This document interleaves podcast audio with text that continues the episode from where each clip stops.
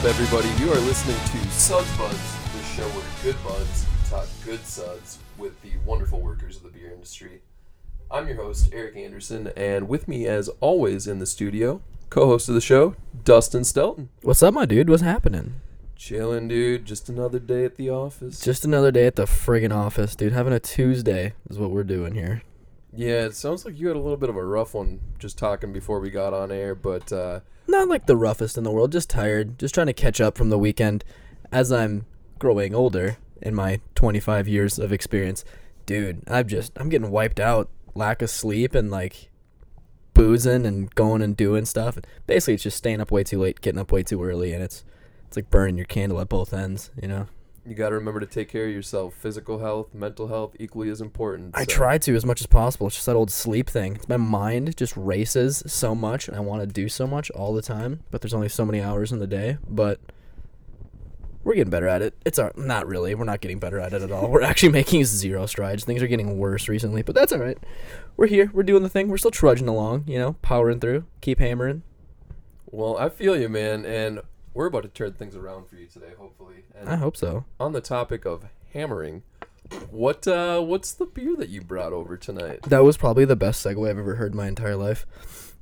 Well, this is a beer that's been sitting in your fridge for I don't know about a week, right? Yeah, we went to Ambabilas last week. Uh, yeah, that sounds about right. It is a smoked IPA called Surtr's Flame, S R T R. I don't know. It's um, Sounds some right. Sur- yeah. From Hammerheart Brewing Company up in Lino Lakes. I thought it was the Anoka area, but I was wrong. Lino Lakes, a little bit, a little bit north of here. But yeah, I'm really excited for this. I've had their smoked lager before, and it was excellent. And for anybody who doesn't know, Hammerheart does, I want to say smoked beers like exclusively. Like all their beers are smoked. I think so. Um, It's either that or a large majority. if not all, it's kind of what they're known for. Kind of their bread and butter is making out like pumping out really good smoked Yeah, beers. I haven't I haven't been able to make it to their tap room, but all their cans I've ever seen, um, as we critic crack, all their cans I've ever seen, they've always been smoked. Is that my cord dude making that noise? Yeah, I think it's the pillow rubbing up against it. There we go. But uh, yeah, let's uh, let's pour a couple of these samplies up. And while you're doing that, I actually brought something for. You okay there, bud? No, We'll move past that. dude. I told you we we have yet to learn that. Well, that one can be yours. You sure? I should just not be doing the pouring. I You know what it is? say, It's the first pour. good. That looks pretty good. Yeah, but it's like that, like that little dribble. I don't know how to stop that. Few little drips, but both both pretty solid looking pours. Good head on this beer. Um, yeah, so this is again Hammerheart Brewing Company, Surtr's Flame, uh, smoked IPA coming in at eight percent, She's a doozy. and uh, yeah, beer brewed with beechwood, cherrywood, uh, smoked malts, Voss Kveik yeast, and uh, There's a Kveik yeast that's been coming up recently. coming up a few times now since we talked about it. But uh, That's interesting that they would. So beforehand, it sounded like Kveik yeast was more often than not used in lager, because it was able to mimic a lot of the characteristics of lagers. yeah, So it makes me interested in why they would use this in an IPA when you're not lagering. Yeah, I don't know. I don't know what the uh, the the mentality behind that is. We'll have to have someone on from Hammerheart uh, one of these days, and maybe get the lowdown on that. But That would be nice. Maybe next up. Maybe next episode. We'll see. We'll get it in the works. yeah, let's crack open the conversation on this bad boy. Agreed. Not gonna lie, getting zero smoked. Well, maybe that was a lie. It's just a different smoked than the smoke that I got from the lager that I had. It's like a it's like a cherry smoke almost. It's weird. Yeah, I don't know. I you know I had I had one of these actually probably about two months ago now with friend of the show Mhm. Nate actually, and I remember that being much smokier. But this Yeah. is um, I mean, this tastes like it's got like a more barrel aged flavor to it than it really does like a smoked beer. Yeah. Um. Yeah. I don't know. There's it's definitely boozy and there's definitely like a It's got kind of a hearty, like earthy taste, but I Yeah. Not. This one's not coming through incredibly smoky this time around. Not as much as I remember it. This being. is yeah, you've had this one. Yeah. So I I wonder if these are just old cans. Yeah, I don't know. Oh, I almost forgot though. I got us a little snack to go along with this. Do we have an appetizer? We have an appetizer. Did you go to Did you go to Applebee's? No, I was chefing today, dude. Frig yeah. Uh, but yeah, I figure since we're drinking a smoked beer, let's have a spiced snack. Look at you. I know you like uh, pumpkin spice as a flavor, so I hooked it up with some pumpkin spice mini cupcakes. Hey buddy. Cheers to the cupcakes. Yeah, you bet. dude. Appreciate you. Are these one biters? Yeah, these are for sure one Oh, biters. that's a one biter. That's the only way to do it. They're pretty damn good. you made these? Uh, yeah. Yeah. You're lying. No, no, I spent some time in the kitchen today baking. Um, ran some errands this morning, and yeah, got done a little earlier than expected. Felt like you know, sh- doing a little chefing. I don't uh, believe you.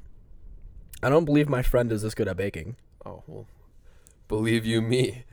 That's actually ridiculous. Thanks, man. That might be the best pumpkin spice cupcake I've ever had in my life.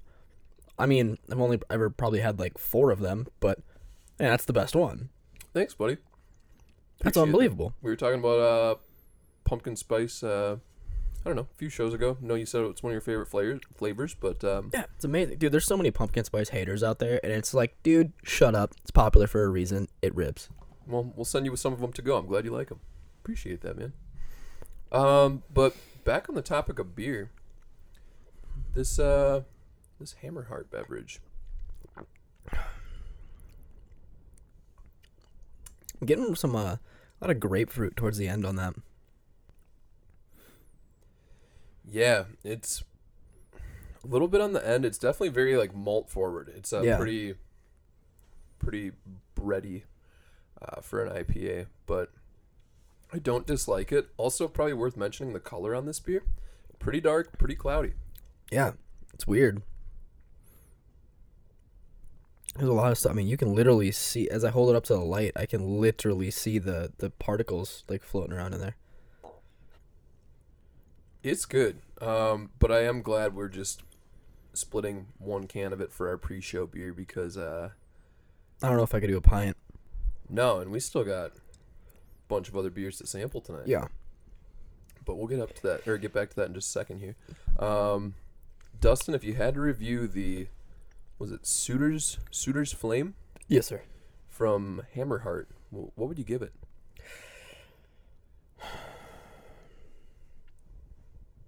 God, this is kind of tough for me because Hammerheart's one of those those breweries that I, I I love their aesthetic. I think it's super metal, and like when you hear about them, they're just doing things so much differently than a lot of other breweries are doing, and I appreciate that to the absolute fullest. Um, for this big doozy of an IPA, uh. I'm just not I'm not feeling it, man. I don't know if I would pick this up again. Actually, I know for a fact I wouldn't buy this again for anybody. Um Not I wish- your thing. I wish the smoked flavor would come up more and maybe it's just because of an old can. I don't think it tells us the uh, can by date on there. Yeah, Um I'm willing to give it another test run if I can find it on tap for sure because I I I believe that they would they would put some more smoked flavor in this, but I'm I'm getting more barrel aged. I'm getting heavy grapefruit. And as listeners of the show know, I'm not a heavy uh heavy grapefruity flavor type of guy just in general, so that's like a lot of Minnesotan IPAs and pale ales unfortunately. and West Coast. Yeah, yeah, yeah. Um, two two. Two two. Yeah, I would Wow. not buy again. I'm going to buy again just because I want to give it another shake. But if this was the beer I got a second time, eh, I don't Well, enjoy it. Appreciate the honesty, man. I mean, that's kind of what this is all about, you know. And it's it doesn't mean we won't make a, a trip up to Hammerheart one Absolutely of these days, But uh, you Well, they already have a beer that I love, and I'll I'll I'll sing the praises of. Was that smoked lager I had? That was phenomenal. for sure. This one, not so much. Yeah, this is a tough one for me. Like, uh, excuse me. Um, I feel like I'm trying to re-rate this beer because it definitely isn't delivering as much the second time around. I mean, I like it. It's it's not. I, I don't think I feel as strongly about it as you do. Like either way, it's just kind of, it's okay. I, I don't dislike it. I'd probably buy it again. I think I would have to give it a maybe like a three point seven, just because it's it's different, but it's everything about it's just kind of kind of subtle. You know, it's Yeah. I'm not picking up on a lot of those those uh, smoke malts, but uh, Nothing really blew me away in it, you know? It was No. kind of First of all, I think if they would have it, it this can in particular, if they would not have labeled it as smoked, yeah, I think my brain might have instinctually placed it a little bit higher. sure, But because I went in expecting that same smoky flavor that I did, like the, you know, like that's like good down south smoked meat flavor for that, sure. that we I've gotten in Hammerheart beers prior. Yeah, yeah, instantly it would it would have gone up, but it it just threw my palate for such a curveball that I'm kind of left a little like, oh, you know, like if you don't get the toy you want on Christmas, oh, one of those things.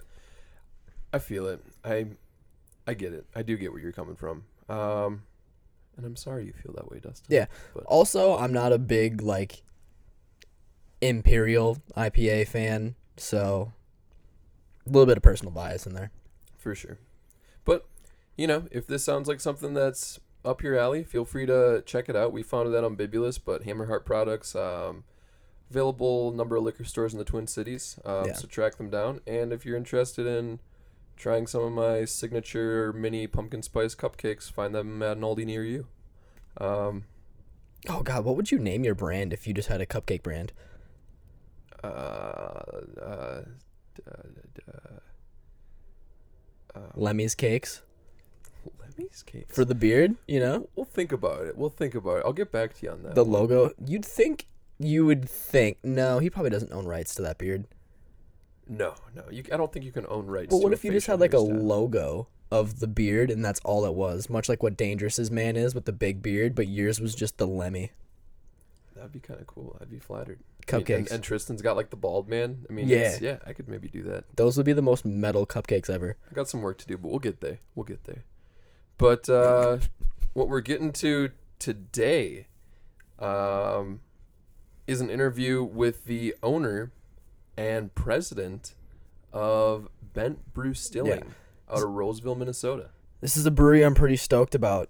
Um, looking at their tap list, they just do a lot of insane styles of flavors that you really don't see that often, which is pretty cool. I always like new and experimental stuff and pushing boundaries and getting outside of the norm. And, you know, this is like, that's bent.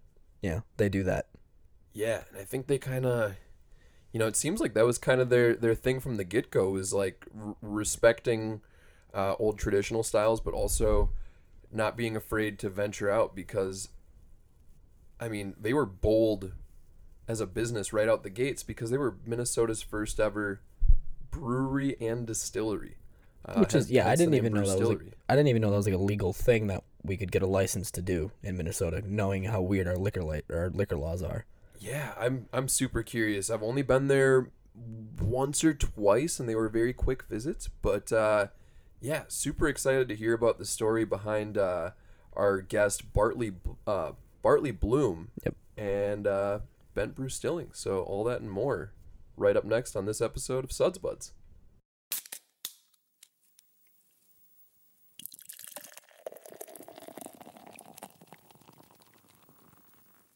So yeah, we're here tonight with uh, Bartley Blume from Bent Brewstillery out of Roseville. Uh, Bartley, welcome to the show, man. Welcome. Yeah, thanks, guys. Thanks for having me on. So uh, I'm curious, kind of uh, tell us a little bit about yourself, um, kind of before Bent Brewstillery was a thing, and then kind of how that became a thing um, as the owner and president of the company. Uh, the origin story. Yeah. Uh, yeah, well, uh, I was born at a very young age. At the time I was born, I was the youngest person in America. we have that in common, you and I. I was once that too. Small world, right? Yeah. Um, but yeah, you know, grew up, uh, born in Wisconsin, raised in uh, South Georgia, lived in Alabama for quite a while, went to school at Auburn University, Yeah. electrical engineering, worked for NASA for a couple of years down there at Marshall Space Flight Center. Um, yeah, yeah, I was a, a propulsion test engineer for a little while, which was great. Wow. Jeez. Bye. See you. Okay, sorry. No, you're good. Always interruptions. Okay, thank you. I'm on the phone. See ya. um, so uh, worked for NASA for quite a while. That was great. Um, moved to Kansas City for a couple of years, then transferred down to Miami.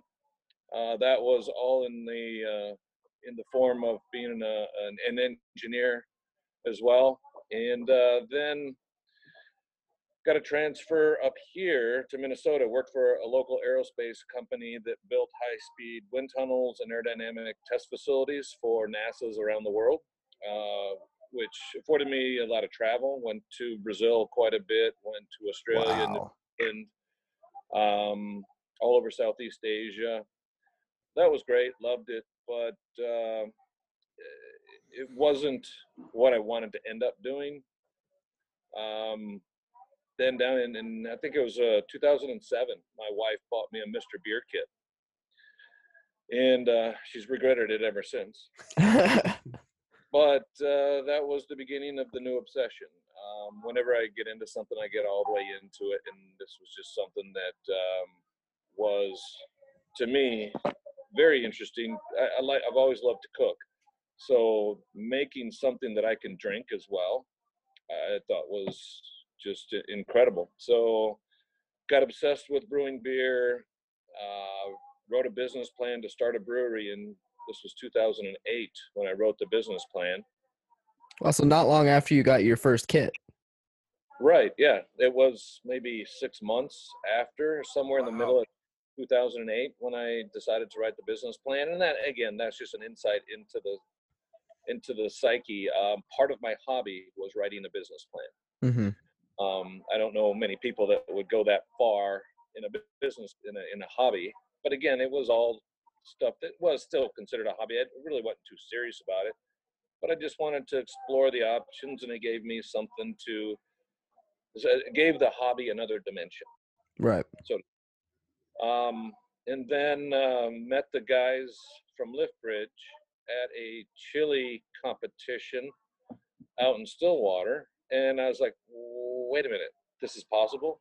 You guys are just homebrewing, but you have a brewery and you are selling beer?" Like, "Yeah, sure, it's easy." So, with that sort of inspiration, I went further into it, um, revised the business plan over and over again, and then in 2009 my buddies at Fulton announced that they were opening. And that's when I said, ah, darn it, that's too many breweries. Yeah, little did I know, Right. Little did we all know, yeah. right, how many breweries we could really have. Um, so, uh, and I'm also the kind of person that if I can't be one of the first few to do something like that, I just don't want to do it at all. Mm-hmm. So I threw my business plan in the garbage can and uh, picked up a book on distilling. That's when I fell in love again. Uh, read another dozen books about distilling, then decided to uh, to try it out. Uh, built a still on my back porch. Uh, never used it, as far as you know, but uh, started out using my brewing knowledge to make whiskeys and bourbons and things like that. Um, that's when I discovered that that's probably the next biggest thing. So I rewrote my business plan to be a brew distillery. Several years went by as I kept practicing and all that sort of stuff, not making bourbons and whiskeys, of course, because that's illegal. Um, and got fed up with work. Um, I think it was September of 2012 when I decided to not work full time anymore and work 100% on my brew distillery concept. And then uh, 2013, I found a brewery to contract brew for me, which ended up being a alternating proprietorship, which turned into a merger between Bent Distillery and Poor Decisions. Um, not a lot of people remember the name Poor Decisions, but they were around from uh, I think they started up in 2012. Okay. small brewery. So And were they located in Roseville as well? Yes, uh, basically we merged as one company with with uh, us setting up house in in their space, which they had 7,500 square feet rented in uh, in Roseville. Got it. Very cool. Wow, that is a journey Such a journey. from man. working at NASA to you know brewing beers. That like that is you li- you have lived a more interesting life than most, Mr. Bartley. yeah, I, I would I would agree that it is very interesting for sure. It keeps me on my toes. Would never Well, I'll wanna tell you. Sorry, what was that? yeah, it keeps me on my toes. We never we don't want any dull moments in our lives. Agreed, agreed. Nothing worse than being bored. But Right. uh, tell you what, man, the first one we cracked open uh, of your beverages tonight is the uh, Nordic Blonde. Blonde. and it is not disappointing. This is a this is a real tasty one. Oh yeah, Nordic Blonde was actually the first beer that I ever made as a home brewer. Um, really. No kidding. tastes nearly this good, believe me. Um, it's definitely uh, evolved quite a bit over the years, and especially working with a, a, an accomplished uh, brewer uh, like Kristen England, who has taken my recipes and, and improved the hell out of them. Um, but uh, this is our biggest seller. It's our, our number one go-to, um, both in the tap room as well as uh, in the liquor stores and bars and restaurants. So Mhm. this is our, for lack of a better term, I, I hate to use the word word flagship because we really don't have a flagship. We uh, we mix it up so much that there's really no one beer that defines us, which is the definition of a flagship. Mhm. But this is definitely our most popular and our biggest seller. Very Right. cool. I like that mentality. Yeah. What was the thought process of wanting to go with a, a vast array of um, rotating taps than like more traditional style flagships? The thought process behind that is is just catering to our own personalities. Um, Sure. definitely like a wide variety of beers. Um, I don't like to drink the same thing day in and Mhm. day out um, anymore. Um, back in college, you know, we were all considered beer snobs, me and my friends, because we drank Budweiser all the time. Yeah, right. Bud heavies? yeah, yeah, the heavies, the full buds. Um, but you know, I mean, to have a variety to me is it's uh, to coin a term, uh, it's the spice of life. It is what keeps life interesting, you Right. know. And as you mentioned, uh, I've done a lot of different things, and I'd like to continue to do a lot of different things. Um, in drinking different beers and different uh, liquors and all that sort of stuff is, is a huge part of of the different experiences in in one's life. Right. Well, speaking of that spice of life, what was some of the, I guess you could call them innovations and changes from when you had brewed this Nordic Blonde from the beginning to where it stands today? a lot of it is um, uh, quality of grain choices. Um, what what we could get at, or what I could personally get at Northern Brewer, versus what we can get as a commercial brewery, Mhm. are times two very different things. right. Uh, Interesting. and having a, uh, a a very knowledgeable brewer who can pick the higher qualities and knows which ones are the higher quality is is huge. Um, also, uh, the same thing with hops and, and substitutions. Um, a lot of the times, or a long time ago, this beer was 100% Saaz, hops. Um, it's evolved quite a bit since then, and the hops are a little bit brighter, and um, but but not as overpowering as as Saaz can be. Yeah, that was actually that was one thing that Eric and I were talking about pre-show because we had actually had a, a Nordic pre-show to uh, familiarize ourselves a little bit. And one thing that I had said about it was it, it like it kind of reminded me a little bit of a, a pilsner instead of a blonde because and Eric pointed out that it was because the hops are very bright in this. Like it's not like super it's not overpowering by any means, but it's very flavorful yet light bodied blonde. Yep, exactly. You, you hit the nail on the head. That's what we were going for. I wanted super light body. I wanted something that was easily quaffable, um, not too high in ABV like a lot of craft beers can be, Mm. but also not um, you know not watered down at the same time. So I mean, we hit the nail right on the head with this beer, and believe it or not, I had graduated out of the Budweiser realm and um, into the Michelob realm. The natural evolution as a as Yeah. a Minnesotan.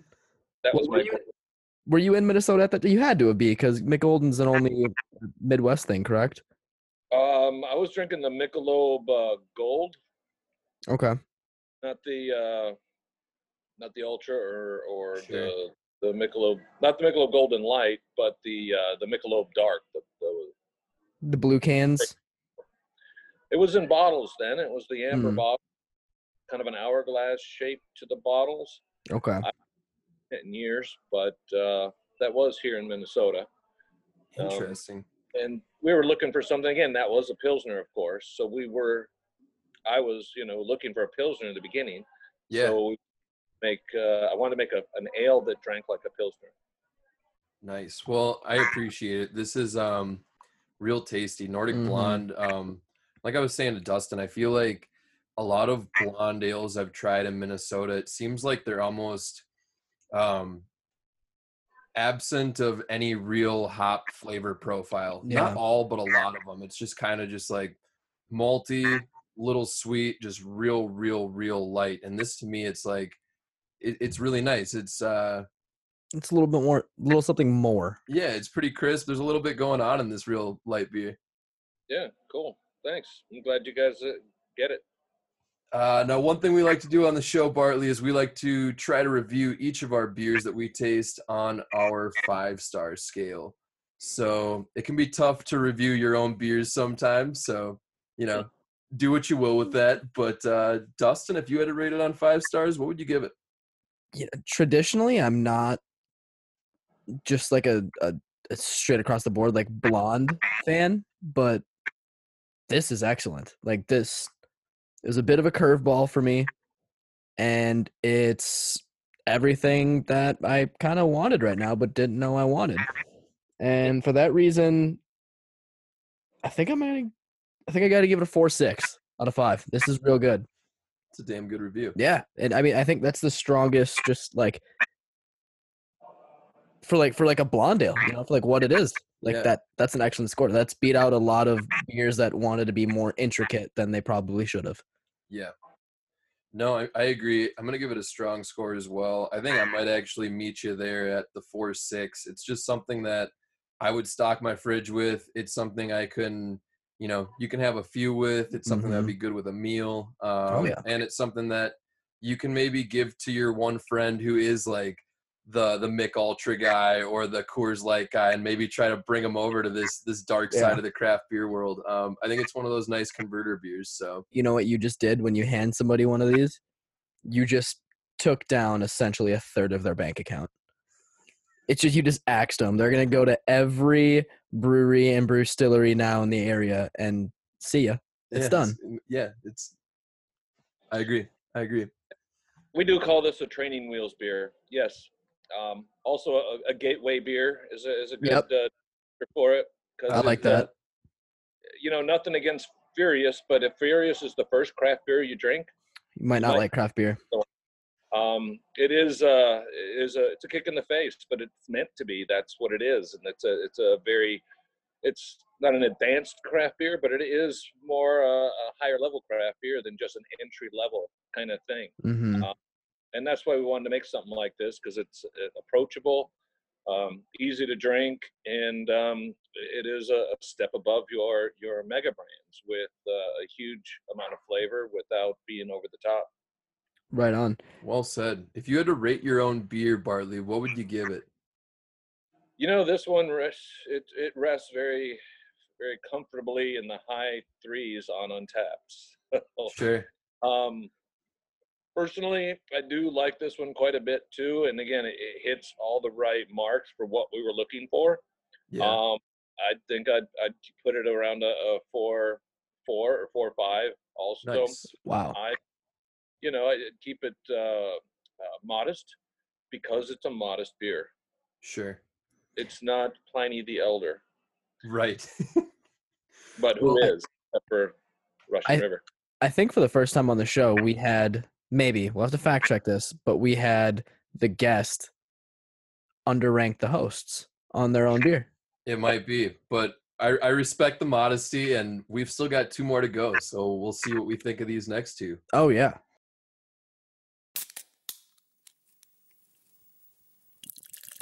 All right, everybody, we're back on Suds Buds with Bartley Blume, uh, owner and president of Bent Brewstillery out of Roseville, Minnesota, and uh, high reviews all around for that last one, that uh, Yeah. Nordic Blonde. That was excellent. Um, so up next here, we've got the Enough, which is their IPA, which I'm really excited to try. Never had this one before, Bartley. Uh, tell me a little bit about this beer.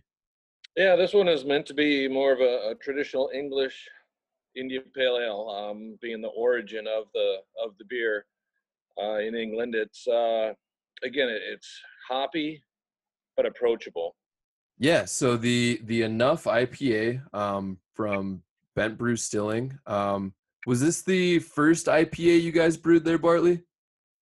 It is the first IPA that we brewed as Bent Brew Distillery. Four Decisions had brewed uh, IPAs, an IPA in the past. Came out in 2015. Yep. Um, and it was, uh, again, uh, with this IPA, we were looking for a little bit more of a traditional IPA, something that was going to be uh, a good stand or a kick in the teeth. Um, don't get me wrong, we've got several kicks in the teeth here.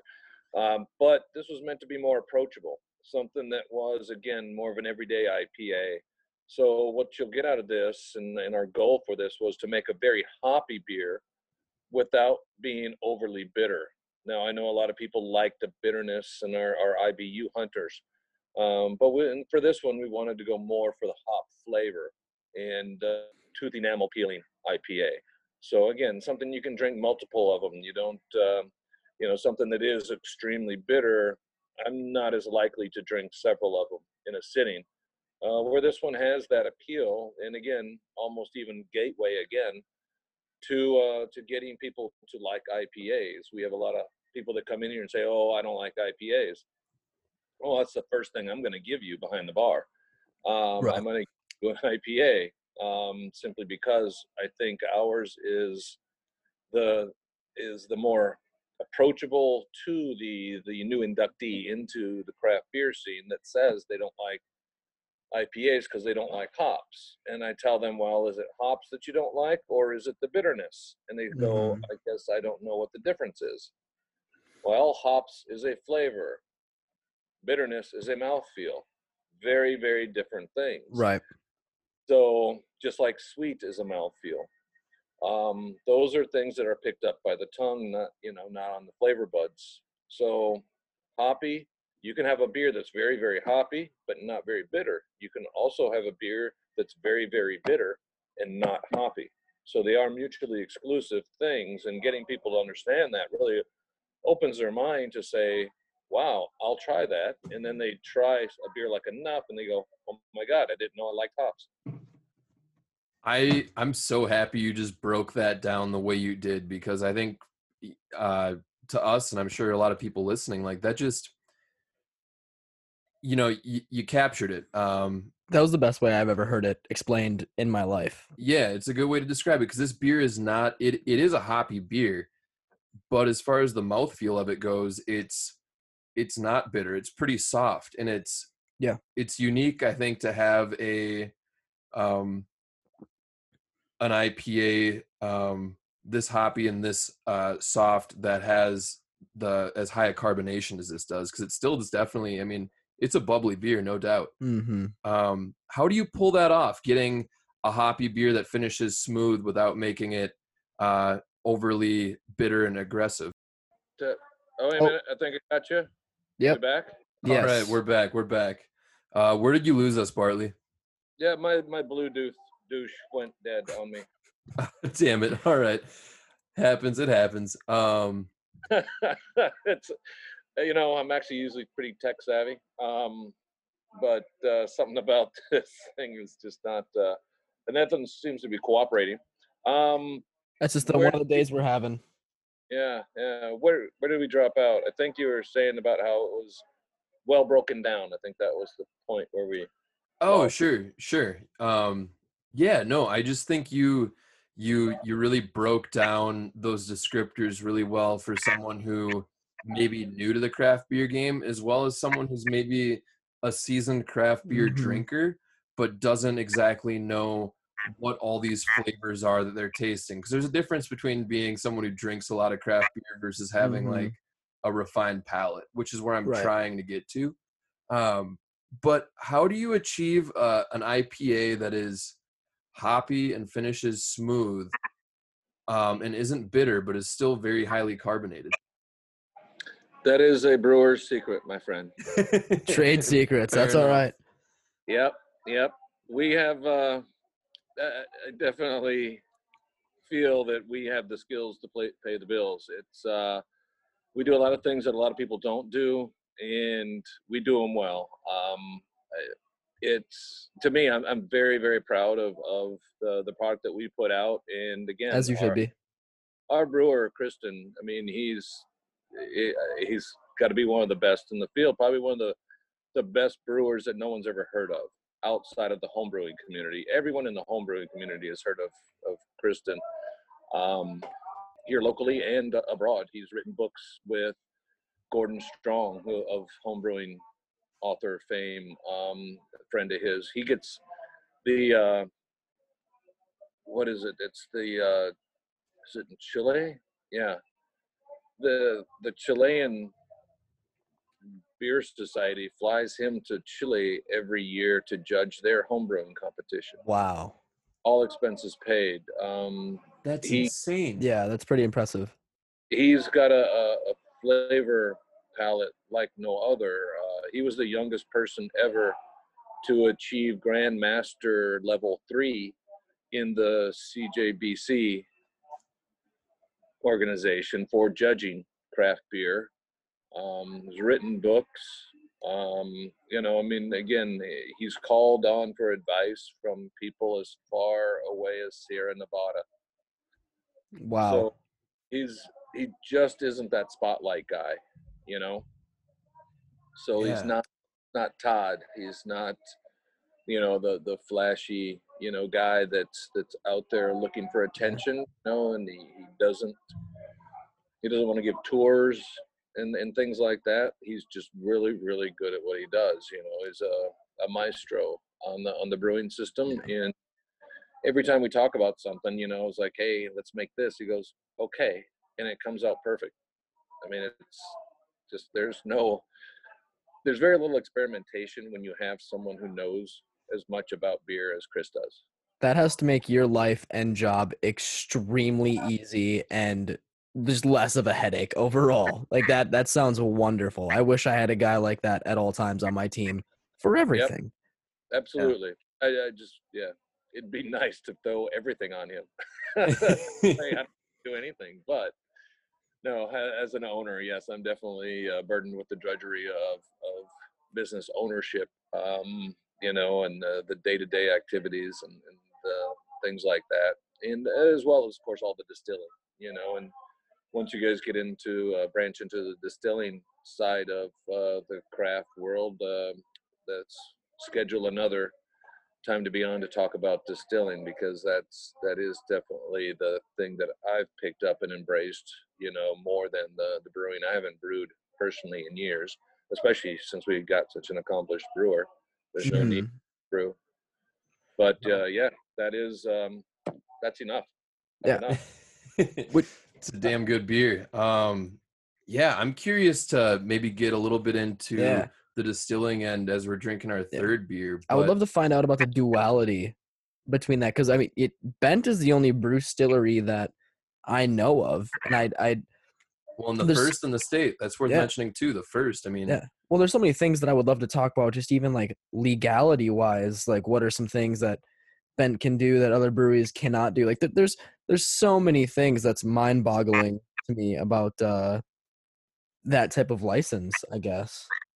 It is definitely a, a complex web, but um, one that I was very adamant about traversing and um, and, and getting through. So we have, and, and we're very very happy with the the way we're at right now, with a few additional um, relaxing of some uh, ridiculous laws. Um, Mhm. it, it- things would be absolutely perfect for us, but um, yeah, that it's quite a bit of a, a much much longer story. But we can get into that if we have time later. Yeah, for sure. I am curious. Um, well, Bartley, before we get to this review of enough IPA that we just drank, I do have one question for you that I'm kind of curious about. Um, how do you sort of channel your experiences from working in um, aerospace engineering to uh, stepping into the brewing and distilling world? That's a good question. Though the biggest, uh, I don't know, commonality, similarity, or I guess advantage of, of my my past experiences and getting in and and getting into the uh, brewing and distilling world is the uh, the engineering aspects, the uh, the problem solving, the equipment side, um, process knowledge, um, being able to to understand um, the pumping process and, um, and, and and the dynamics and the thermodynamics of the the heat transfer and, and stuff like that makes us a lot uh, more comfortable with the with the whole process and know you know what's not only know that something went wrong but know why it went wrong Sure. and, and fixing it so it doesn't go wrong again.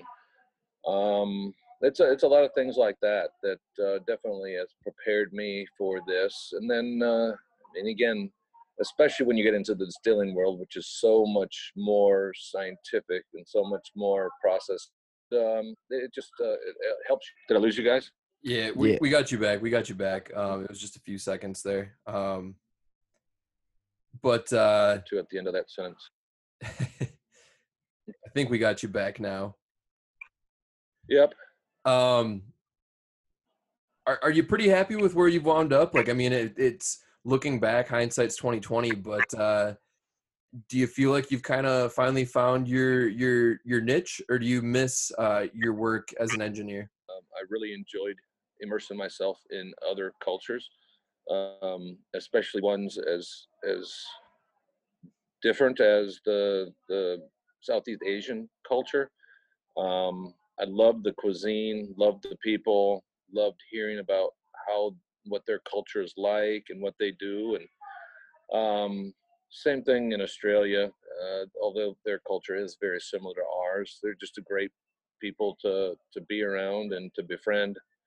But um, yeah, I, I'm happy with what we've done here with Bent Brewstillery and the in the name we've created and the and the quality of the products that we've got. And we're nowhere near done. I mean, we are constantly thinking ahead for the next beer, for the next spirit, um, and the next trend to come out. If we can uh, just kind of do whatever we can to make it easier for uh, for the consumer and make it a more enjoyable experience for the consumer and that to me is is very fulfilling um and yeah nice. we're we're definitely nowhere near done yet i've got a lot of stuff in the uh i got a lot of bullets in the bandolier so to speak There we um, go.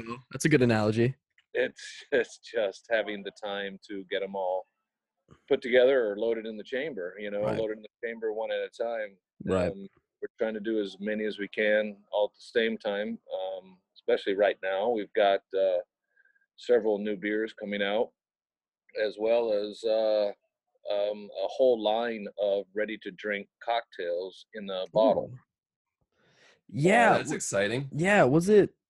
Who was? Who were you, was that? Bent you were telling me about that was doing like cocktails to go. Yeah, so I saw something on your website. It looks like you can get like, what is it? Like uh it comes with like a spirit and then the ingredients needed to make a, a certain cocktail, like greyhounds and old fashions and things like that. Yep, yeah, we're actually uh, putting the entire cocktail into a bottle. Oh wow. Um, you basically buy the bottle and pour it over ice.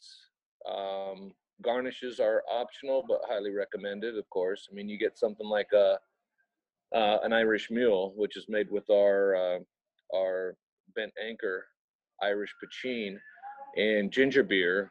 It just adding that little bit of lime really sets it off. So we definitely recommend throwing a lime wedge, fresh lime wedge, of course, on the on the edge of your uh, your copper mug and enjoying it that way. But these are all ready to drink, pour over ice, and you're ready to go. So already got um, available. This hasn't officially launched yet. yeah. Um, we're still putting together the marketing plan and all that for it, but we've got a, uh, a Basquini's Bloody Mary, which is made, which is instead of being made with vodka, it's made with Flamebringer, which is our sriracha barrel aged rum. Wow. Ooh. Also got a uh, Manhattan made with uh, Antica vermouth, which is a, a very high end vermouth. I had no idea it even existed until our taproom manager mentioned it to me, and it's very, very good. Um, and also the uh, old fashioned made with our house made Bing cherry and orange simple syrup. Those And- sound so good. Yeah. Just the first four. We've got uh, plans for well over a dozen. So I'm curious, Bartley, how does that work? If I come down to Bent Brew Distillery, obviously I'm going to get a beer and enjoy the beer, but knowing our liquor laws here in Minnesota, is there going to be can I sit down and get a cocktail or do I have to go around the corner and get a cocktail in a separate part of your building? How does how does all of that work? Yes and no. Yes, uh, what we've got is um, a, a small portion of our tap room we've sectioned off and annexed as part of our distillery. Mhm. As a distillery, we're able to sell 375 milliliter bottles to go. Okay. Um, the 375 milliliter bottle of, of liquor, cocktails are considered liquor. mhm. So I can sell you a 375 milliliter bottle of a cocktail as well. So Okay.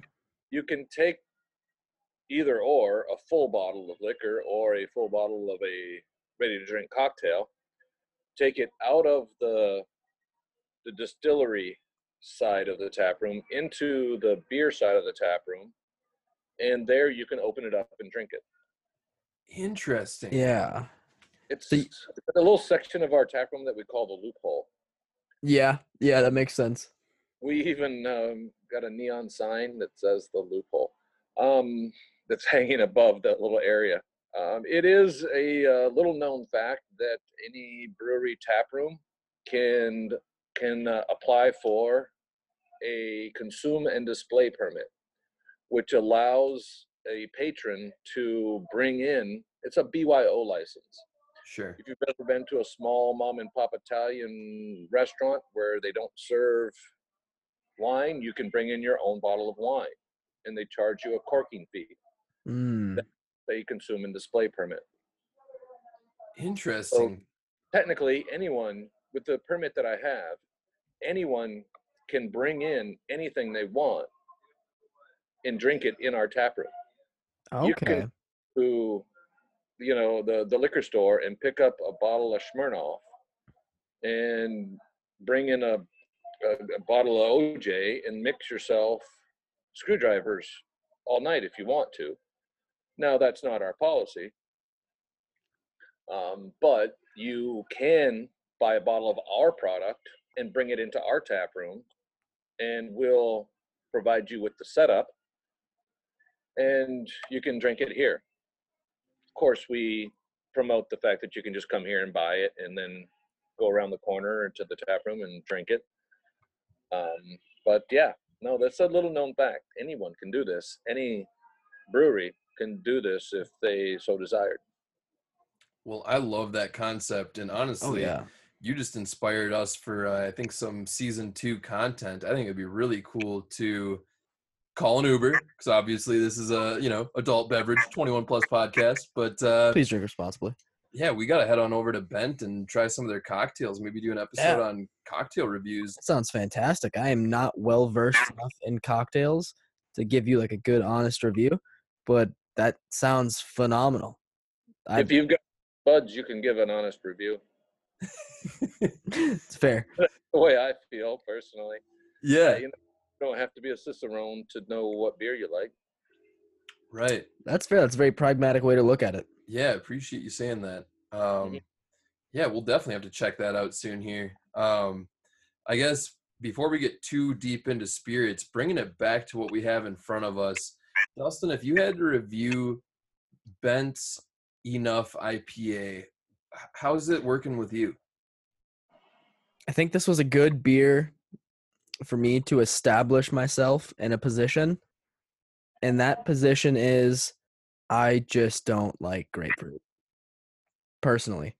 Um for everything that you describe this beer as Bartley, I love it for all of the subtle little intricacies and like brewing process that happened into making like the easy drinking IPA that this is but as a fundamental flavor and th- this is this is a running thing with the show is I I'm just not a huge like grapefruity style flavor guy and You're not a big hophead. not Just- not particularly It's not no your go-to style. Yeah. no but I I do appreciate some of the things that come along with this like we were saying um the carbonation levels that light good mouthfeel that you get but it was still very hop forward um for that would i buy this and give it to somebody to try? 100% 3.7 3.7 not a bad review. Um i think mine's gonna be a little higher just because this is my style um i've never tried this beer before was really looking forward to it and um i think you hit the nail right on the head i think wise on you for keeping those brewers secrets because whatever you uh you and uh is it christian Chris, yeah, Kristen. Kristen, Kristen. Yeah, whatever you and Kristen are doing over there, I mean, you got it down. Um, this is real nice. Would buy again, would give to a friend. I'm going to put it at a 4.4. I think the blonde wowed me a little more just because I haven't had a lot of standout blonde ales recently. Um, but this definitely holds its own among the pack of uh, Minnesota IPAs. Really solid beer. Yeah. Uh, if you had to rate your own beer, Bartley, what are you giving it? Yeah, I mean, uh, for this one, definitely, uh, I'd rate it on its on it rate it on its merits. Um, again, being a, a very hoppy IPA without being overly bitter, um, that is really what I tend to look for when I look for an IPA. I look for drinkability. Um, I look for the the smoothness of the malt in the in the uh, in it holding up to the the hops, and as well as holding up to the bitterness. I would give this one a, a four point seven. That's a good score. Real strong review. again I, I i agree with everything you said bartley it's just that's just not my my flavor profile in particular Yep, and I get that. I mean, everyone judges based on their their raspberry, so it may be the perfect raspberry sour, but you're still gonna say, "Yeah, not my thing." and Right. So I get it. Very fair. Well, tell you what, Bartley, we uh, we're gonna take a quick little break here, and then we're gonna be back for our last segment. We're gonna be talking about the distilling end of Bent and actually drinking a cocktail-inspired beer. So stay tuned. We will be right back on Suds Buds.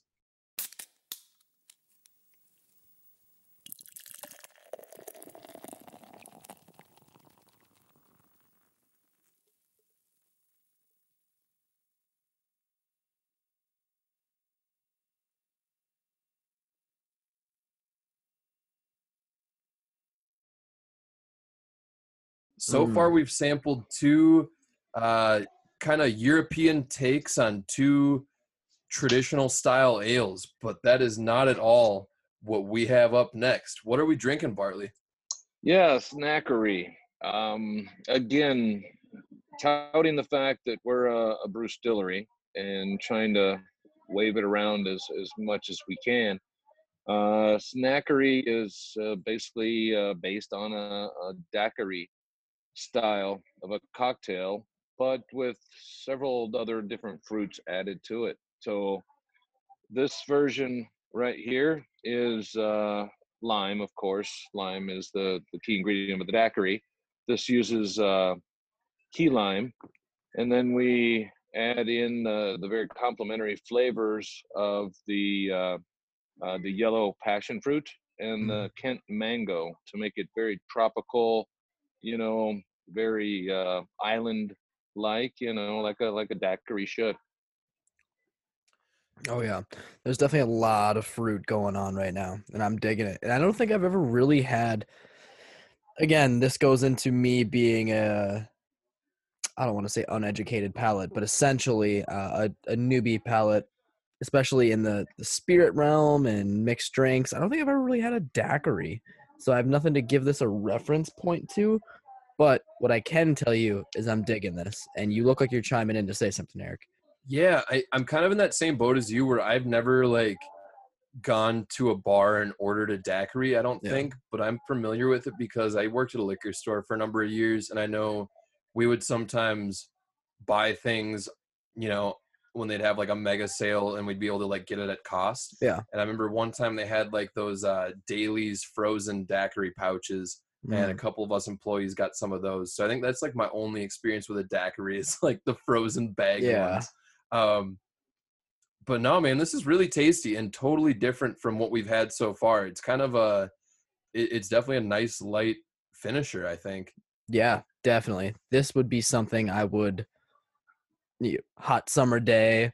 There's somebody who is like says they hate beer, can't stand it. I would blind pour this into a glass and be like, drink that. Yeah, absolutely. And I, I think it's cool that we saved this one for last because I really wanted to kind of get into um, some of the nuts and bolts of the distilling process um, as much as we have time for that is. But uh, I feel like this lends itself to that conversation being a cocktail beer. Um, but I guess I just wanted to take a quick minute to point people in the direction of Bent Brewstillery's website. Uh, you guys have a super cool mission statement over there and just kind of how you came to be. But one thing I kind of took note of was um, it says here that the brew house uses a uh, two vessel, 20 barrel system that fills 40 barrel conical fermenters as well as a five barrel pilot system that fills a five barrel conical fermenter used primarily for sour beers. Now, we've talked a little bit about Conical sours before. conical sours and the brewing process. So I feel mm-hmm. like that lingo's we Well, know a little about it, but when you talk about the distillery consists of a 500 gallon mega still used for production and 26 gallon spirit still used for experiments and recipe development. What does that mean on the distilling side? Can you kind of explain that? Yeah, I mean, basically, we have a, a small still and a big still. Um, the small still is the second still that I've ever operated, and um, we use it for calibrating the large batches. Uh, we use it for just playing around to experiment with the with different types of things. Um, before I ever made a brandy, I made it through that still just to to get uh, the use and the and the temperatures down and where we would be making cuts and things like that. Uh, the the big still, the mega still, as I call it, it's uh, a big uh, wow, I don't know what you'd call it. It's a custom made still. Uh, designed it myself actually. Um, another cool. place, another place where the yeah sixty thousand dollar engineering I education comes say into play. that, that's where that brain is. No kidding. well, it's I'm glad I spent that money. Um, but yeah, you know, it's funny because the still is actually made out of a grain hopper. Um, there, I was visiting a, a friend's brewery down in Alabama back, wow, yeah, in 2013 maybe, and he had a uh, he had a grain hopper on a pallet sitting there, and I was like, "How much you want for that grain hopper?" um, so immediately put pen to paper and designed our production still based on that uh, that that grain hopper that we turned upside down and uh, put a bottom on it, and uh, just had a, a local fab shop uh, do all the welding, uh, put all the fittings where we wanted them. Point and clicked on the internet, bought all the fittings. Um, even at that point, uh, everything we needed was available to order over uh, over the the web, and uh, yeah, just just put it all together ourselves. Everything, then, uh, yeah. everything you just said made me feel so stupid. You took a piece of you, you took a piece of equipment that wasn't made for the purpose that you're using it for, and then you bought it, and then bought more stuff on top of it, and then flipped it upside down, and made it work. Like that is, I can't believe that. You know, I have a business degree, and you have an engineering degree, and now I know why. exactly it's a, it's the the sick way that we think i guess as engineers is we look at something and we can see how we could repurpose it um and and that's our vision you know and then that's great i love doing that sort of thing um i wish i had more of a business sense but i mean i really do love what i do and and and all that sort of stuff too but uh yeah it makes it fun to to put these things together. We're always engineering something or another here. I don't think you should shortchange yourself. You definitely have a skill set that not many people in the world have that they would be able to do and then apply it to what you're doing right now and do such a crazy uh, like dualistic business model essentially. Like it is i can't think of one off the top of my head i can't think of another brewstillery off the top of my head and i'm, I'm sure obviously bartley you're more privy to this than we are being the master that you are but i mean first of all all three beers that i've tried are good and then now you're having spirits on top of it and then you worked at nasa i don't get it Yeah. Yeah, I don't know. I think one of the advantages that we also have is the fact that uh, what we don't know what we're doing, we stubbornly plod through until we make it successful. That's uh it's a very admirable quality to have. I think Yeah. that determination it's it's hard to not respect that and I think I mean it's let's be honest, it's hard to be great at one given thing. It's even harder to be great at two of those things. Yeah. So um being someone that's tried now your beers and uh you know a very limited selection of your spirits like you guys are crushing it and i'm definitely excited to see what uh bent's doing in the near future 100% 100% um so other than just uh this beer being in, in front of us just being like a, a hazy fruit Tart. bomb yeah what else can you tell about it like tell us about this one how do you feel about it Yeah, I love this one. This one's uh, one of my favorites that we have on tap right now. It's um, it's very tart. Yeah Um, Mhm. I, I, I love this as a sour beer. Um, it's also a, a great one to get people introduced to sour beers. We got a lot of people Agreed. that say, "Oh, I don't like sour beers." I was like, "Well, have you had a really good one yet?" Um, and you know, and it kind of makes them say, "Well, that actually is pretty good." So it's another one that we like to uh, to to put into into people's out of people's comfort zones and get them Mhm. into that comfort zone of saying, okay, I, I guess I shouldn't dislike a whole genre of beer. I should keep trying more of them until maybe I find one I like. And you know, that trying one is as little as asking the bartender for a sample. yeah You know, true. um, It too many so people true. just just just swear off a style of beer, you know, and and they won't ever try them anywhere. And I'm like, well, pretty much everybody makes everything different than each other. So oh yeah it's always always worth a little, you know, one uh, two swallow sample or something like that. Personally, I really dislike uh, nut brown ales, but I keep trying them at new breweries that I go to, just in case one of them finally makes one that I say, "Wow, this is actually a great beer."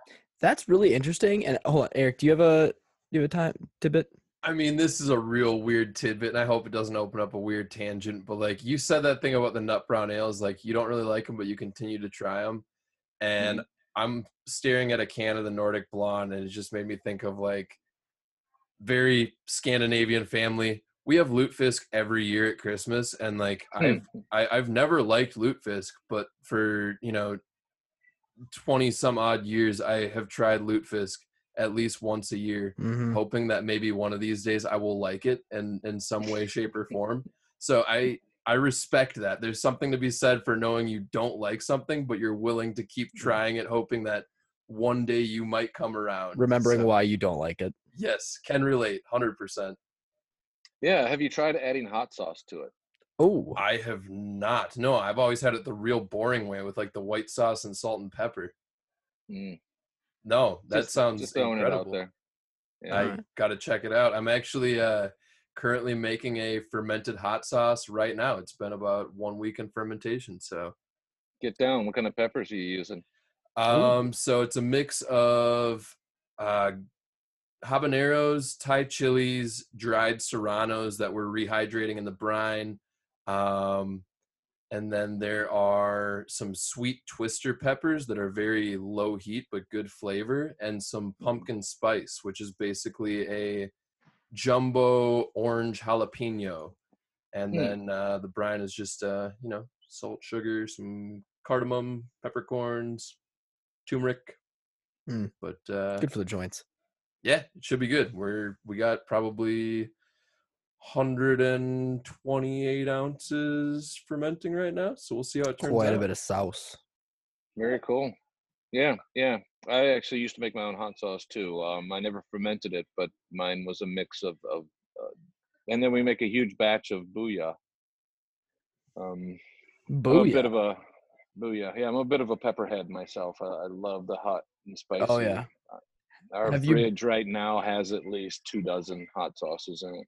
Oh wow. Oh man, that's amazing. I got to step my game up and maybe try to have that as a, a goal for the Yeah, near future. yeah. Bartley, Yeah, have you bring been some to? by once you make it. Once you get it bottled, bring it. Bring some by. I'd love to try it.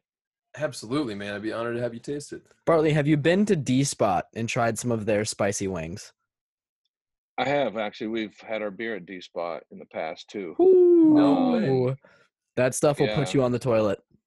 Yes, it will. It will. Um, yeah, they, they, yeah, they've definitely got uh, they got the right thing going on there for sure. Yeah. Now, Bartley, I'm interested. You you touched a little bit on as when Eric went on about uh, his tidbit. I was wondering. You talked a little bit about trying nut brown ales, even though you know you don't like them. What kind of drinker are you when you go to a brewery? Are you getting their flights, or are you picking and pointing out a couple 10 ounces that you think you might like, or are you just going straight for the full pint with a style that you know you might like, and then deviating a little bit from that later on, seeing, you know, if you liked the first one or not? Um, you know, normally if it's a brewery that I've never been to, I go for the flight to get a Mhm. sampling of of what's uh, what's what. And if uh, if I'm there with friends that are of like mind, we'll get flights that are complementary to each other, so that Mhm. if they have eight beers on tap and a flight has four, I'll get the first four, he'll get the, the other four Right on. and that way we can try each one and that's that tends to be how i try nut brown ales because i know i don't like them um, i never buy a full glass of it and i never buy a bottle of it but if it's there and i can get a sample i'm happy to try it um, and actually where was i what's the brewery in is it Perham?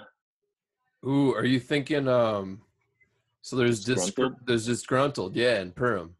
Yep, that was the one.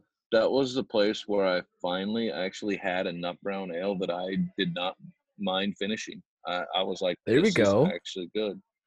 Um, first one ever, and never have been been one since. You know, but that was one where I wasn't like, okay, I- this is undrinkable to my palate. This is one that I actually finished. Um, but up there, I was just drinking the IPA after that. I mean, their, their IPA is very solid. Um, and again, it all depends if it's a place I've been to before, I know what I like there, you know, or if it's a place that's got a whole lot of rotating stuff. Or I drank so much last time I was there, I don't remember anything, so I'll try them all again. right, right. Um, so yeah, I, I do definitely like to sample little bits of things. Um, I'm not the, the guy to just say, "Yep, give me a full pour of that IPA." I do like IPAs. but I'm not a guy to say that simply because there's such a wide variety of IPAs, and I've had to force myself through lots of different beers that, that I didn't necessarily like. Um, and it's, it's life's too short to drink a beer that you don't like. That's why you slam it. I I I can see the appeal to both philosophies. I'm just gonna I'm gonna fall somewhere in the middle, I guess. yeah. But uh hey man, it's been a pleasure having you. Um this snackery, I'm really excited that we got to close the show out with oh, this no. one. We're all out of it. That's We're all issue. out of it. It's a shame because it was a good one. Dustin, I know you were digging it. If you had to rate it on the old five star scale, on the old five scale. Um, I enjoyed this one. To me, was the one I would drink the most often, and as is the running theme on the show, I am the native tart head. I love just about anything sour, just about anything fruity, anything good, clean drinking, and this hit all of them. It's got key lime. We know I'm a fan of that. Yes, please. It's got mango. Yes, please. Passion fruit. It's a give or take, but in this one, yes, please. For that reason, Snackery, Bent Brewstillery, 4 8. Damn. That's uh, strong score. Yeah. That's nice. sitting up there with one of your highest reviews. Um, it was a good one, man. I, I and which is weird because usually I like the over the top tartness, like that mouth puckering tartness, where it just punches you. Yeah. This wasn't that, but I was getting so much fruit on it where it was just like getting a fruit sample cup from Cub Foods or Target or whatever has better fruit than those supermarkets. And it was excellent. I would drink that 100% all the time. I would stock my fridge with that 100% all the time. Very strong review. Um, yeah, I agree. It was a good one. Um, I totally agree with uh, Bartley's sentiment that it is a great intro sour. I yes. think for someone because it's not a cosmosis quadruple berry or five berry, twelve berry, whatever we're doing now. Yeah, it's it's not it's not super high in ABV. It's not crazy tart. It's not super sweet. It is fruity, um, but it's it's well done. It's well balanced. It's nice and crisp.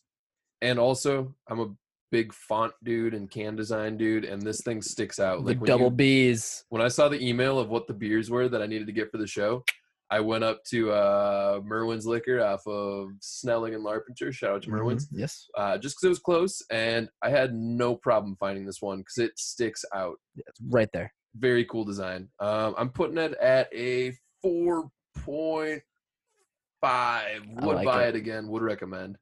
I like it. Mm-hmm. Bartley for your third child. yeah, you know, everyone asks me what my favorite beer is, and it is like asking who's your favorite child. You know, right. every every parent will tell you there is no such thing to your face, but then whisper to you when you're not. No one else is so looking. You've never talked to my, my mom. Favorite. You know, but um, you know, definitely mirroring a lot of, of what you guys have said. This is tart, but not your you know cheeks to your uvula chart tart. Um right. we we have made those before that are so puckering that you know it's just like skeletors looking at you. Um that and that's something i do love as well. I mean we've got beers like Verity that were so tart. Also the predecessors to this one that we had as taproom only were quite a bit more tart than this but we wanted to to pull that back a little bit just to up um, that one is going to be dark tart cherry with okay. um, uh, with Persian lime and another fruit. Why is it escaping me right now? Me and Chris were just talking about this the other day. It's not ouzo, but it's some sort of uh, fruit similar to that name. It sounds something like that, a little two syllable thing. It's a very obscure fruit that no one ever has ever heard of. But that one we're going to take to the, another step further in tartness. And then we're going to get more and more tart as people get more and more used to this beer. you know, and, and have it as in its current form as only semi tart into extreme tart. You're getting Um, more and more my alley with every release. Then Yes, I mean, if I don't know, they're they're hard to find, but we do have a lot of the Funked Up series out there on shelves still from previous releases. If you find any of those, you'll probably end up with something quite a bit more tart. Those are in 750 milliliter bottles, okay. which which are getting harder and harder to find. Mm-hmm. But there are some stores that, that may still have them. Uh, the the snackery will always come out in the cans instead. But um, this one also one that is one of my go-tos here while it's on tap. I definitely give this a, a solid 4.7. Again, with room for improvement, with uh, the increased tartness that's going to be coming with the with the series, as well as knowing the fact that I don't know that there's much out there that can beat our Dark Father, which is nothing less than a five. Also, um, Dark Father being a bourbon barrel aged stout that's Oh. extremely well balanced. Uh, this one sells out instantly. That's releasing on Halloween. You have my attention, um, sir. This has a very one. limited release simply because it is barrel aged. We can only get so many barrels and fit so many barrels inside of our place. Um, but it is i- it's something that goes pretty fast. It rarely reaches the shelves of the liquor stores. Most of the times, the people that work at the liquor store buy all the bottles before they get to the shelf. Wow. Um, it is one of that. those. I'm sorry. It is. It's all right it is one of those one case per store kind of beers because of its of its limited production. Um, people come in, in here to the tap room and buy cases at a time, and that release will start at noon on on Halloween.